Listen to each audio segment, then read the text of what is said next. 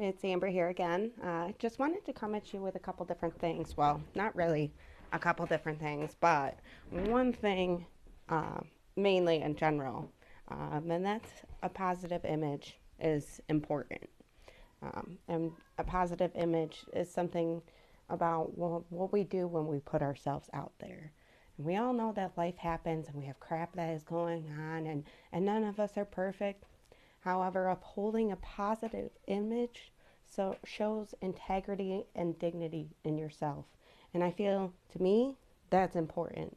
And I feel to my business that's also important. I feel with my business that if I can't maintain a positive image, that I am not going to be able to maintain the image that I want for my business, especially when my business is mainly through social media and meeting with the public and being face to face. So, having a positive image is really, really important for stuff like that, especially when you're dealing with the public. Um, so, one thing that I just want to ask you real quick is did you know that it takes four positive statements to negate the effect of one negative statement? Four positive statements to negate the effect of one negative statement. Now, I want you to just take a moment and I want you to think about that.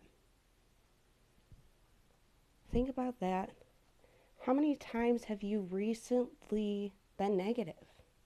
How many times have you recently vented or, you know, posted to social media um, in a negative way? Now, what I want you to think about is how many positive things do you need to say to counteract the bad or the negative that you have posted or talked or vented about recently? Because our words are so important what you don't realize half of the time is what we talk about affects others. Maybe not directly, but indirectly, it definitely does. You don't know what others are going through. And that's so, so, so important to remember because everybody is going through something. And, and a lot of us ourselves are going through something. Even if the difficult situation is something that you are going through and you want to vent about it, think about that first. Are you going to vent in a negative way? Because it's so easy to vent or post about what we want, even if it's we know it's hurtful to somebody else, someone else. So many times it's we're so quick to jump the gun and post something that's negative or vent about something in a negative way rather than looking for the positive within the situation. Um, one thing that I also want to point out is that hurting people hurt other people, meaning they have a deeper problem than the one that they're picking at with you. The slightest problem that they could be having with you could be something super simple, something that's stupidly easy, and you're like, why are we even fighting about this right now? Why is this even an issue? Because most of the time, that small issue that they're creating an issue about is actually about something deeper there's actually something deeper that's upsetting them. So if you feel the need to vent about a situation that you're in and you know it's a negative situation, that's okay. Don't be afraid to post about it. But if you're going to post about it or you're going to vent about it, what I would recommend doing is looking for a positive quote. Just Google search.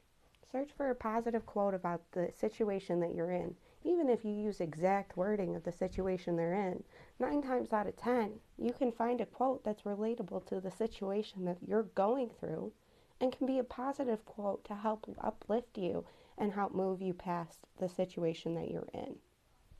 Be the light, not the negative. Remind people there is a positive even in those bad situations because sometimes we do need that little push. Sometimes we do forget that there is still positive even in those really frustrating situations. Now, one thing that I've learned about recently is the Bob principle. And it's from John C. Maxwell's Winning with People. It reminds us to think, and broken down into an acronym, think means to think about is it true? Think is it helpful? Think is it inspiring? Think, is it necessary? Think, is it kind? Now, let me ask you them one more time. Think, is it true? Think, is it helpful? Think, is it inspiring? Think, is it necessary? Think, is it kind?